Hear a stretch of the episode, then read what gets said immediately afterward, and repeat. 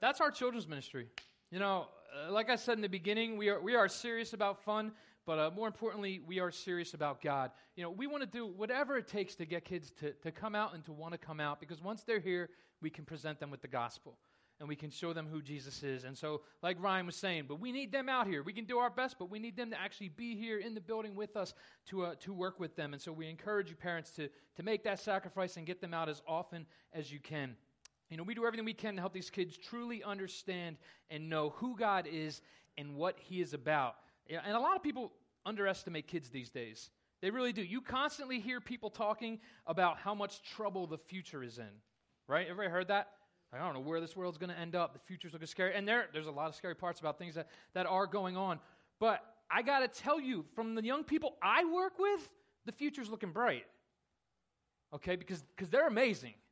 Like, I mean, I know it's, I, I probably have to say that since they're staring at me right now, but I'm not. I'm saying it because I mean it. They really are. They're growing in their relationship with God and understanding the Bible so much more than I ever did when I was their age. And I'm, just so impressed by it. You know, they're going out there and they are loving others intentionally as Jesus taught us to.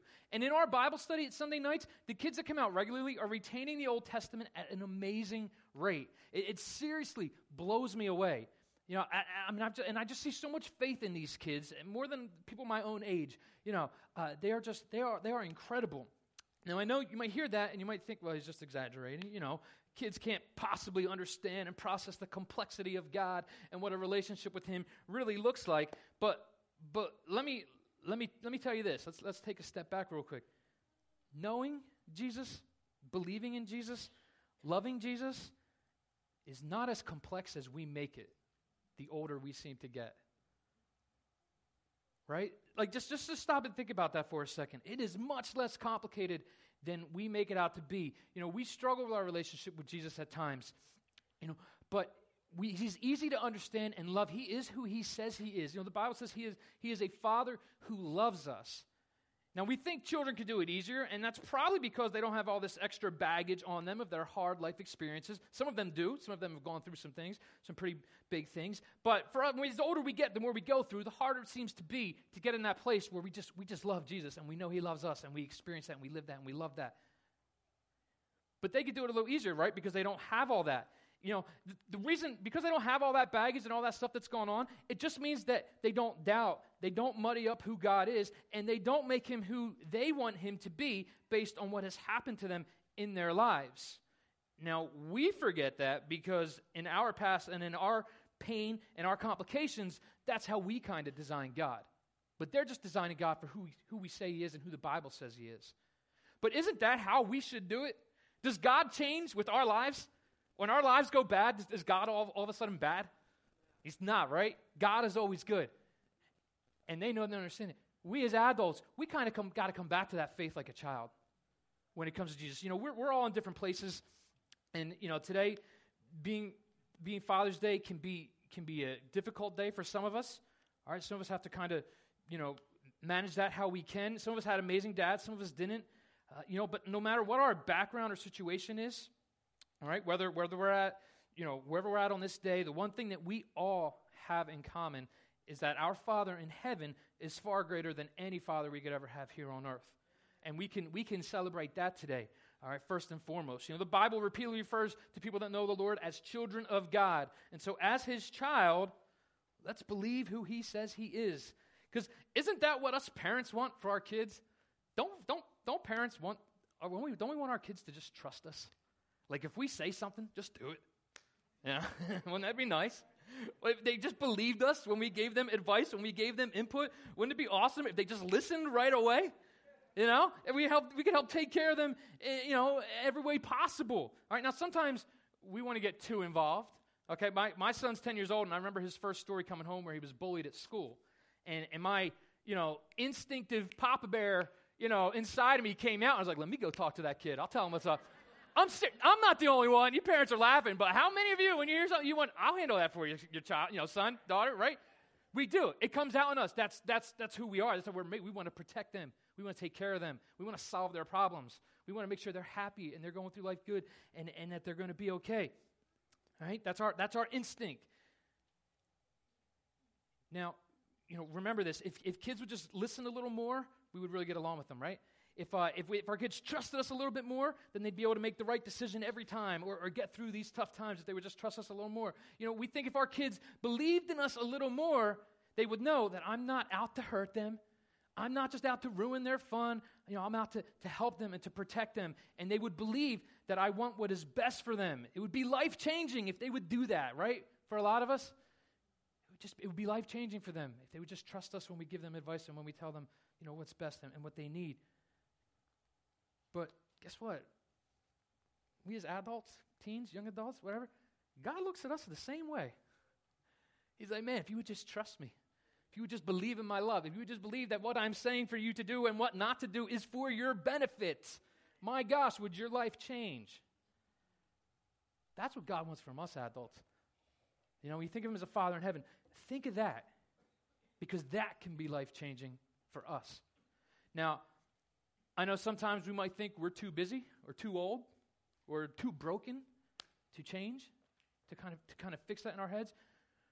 But believe it, none of, none, of, none of our problems are bigger than God. Okay? And God can take care of that. Now, I asked the fifth graders to share some thoughts on what being a child of God is because I thought it might help us to remember who God is to us as well. So if you guys want to come up here, can you get that other stand for me, bro?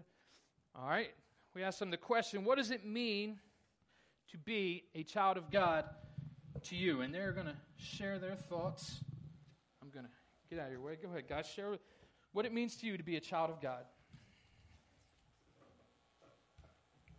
What it means to be a child of God is you have a father who always loves you and forgives you no matter what. If you sin, he still forgives you. If you talk too much and get on everyone's nerves, he still loves you. You could never get on his nerves. It's great to be a child of God.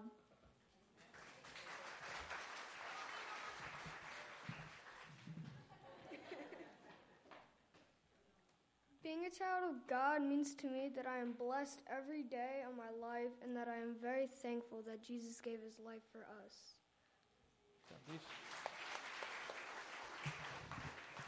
To be a child of God to me, it means no matter what, I know I can turn to God during the good and the bad times and that He will protect me. It also means that believing in Him, believing in Him and ex- expecting Him to be, accepting Him to be my Savior. Also, that it means I'll be going to heaven someday.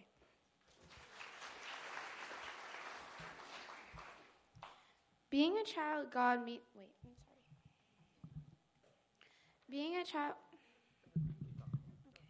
Being a child of God is like having somebody there and it means a lot to me. God is our savior. God loves us. God to me is everything at one time. He is all the good times in the world and he made us who we are today. We have all made mistakes and we have slipped up, but he will always love us. He's the best thing that ever happened to me. He helped me in the bad times and he saved me a lot of times. God helped me have a good day and made me who I am today. Me with God, without God, I would be here right now. When I when I look at him, I understand what I have to do to solve my problem or my mistake, and it helps to fo- follow, focus on Him and nobody else. God loves me, and I love Him.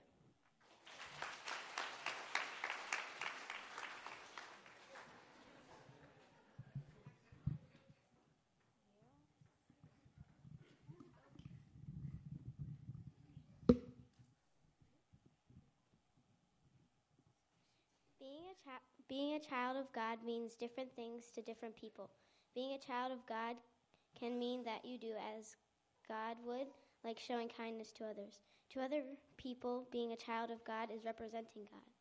I agree with all these, but the most important thing to me about being a child of God is having someone who loves you more than you can ever imagine. God will love you when you make mistakes, when you help people. God loves you when you do good and bad, because God is everything.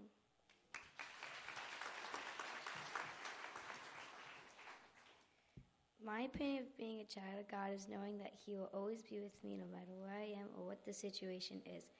He is always by my side. Being a child of God always gives us a great opportunity to show how special and great He is by being kind and showing love to everyone, even if they're not always the kindest people.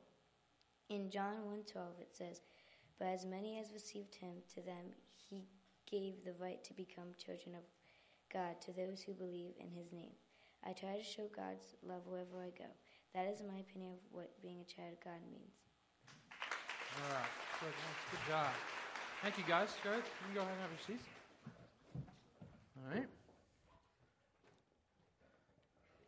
Thank you, thank you, thank you. So, boom, there it is. You know, nice and easy, simple yet deep. Okay? A lot of times we think we can't get there, but we only can't get there when we give up.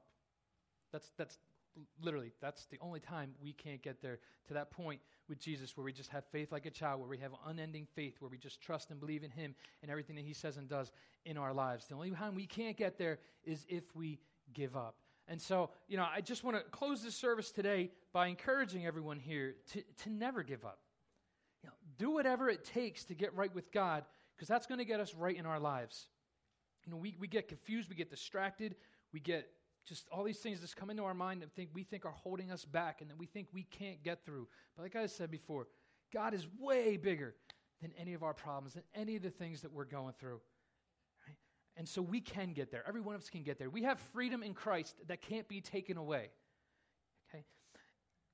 Okay? So, so remember that. I mean, that might mean that every single morning you need to remind yourself as to who you are in Christ's eyes and, and, and who God is to you. You, know, you may have to wake up and just say, you know, God, I'm, I am God's child. He made me the way I'm supposed to be. These things that are going on in my life are not easy. They are difficult, but He is there for me and He's going to help me get through them.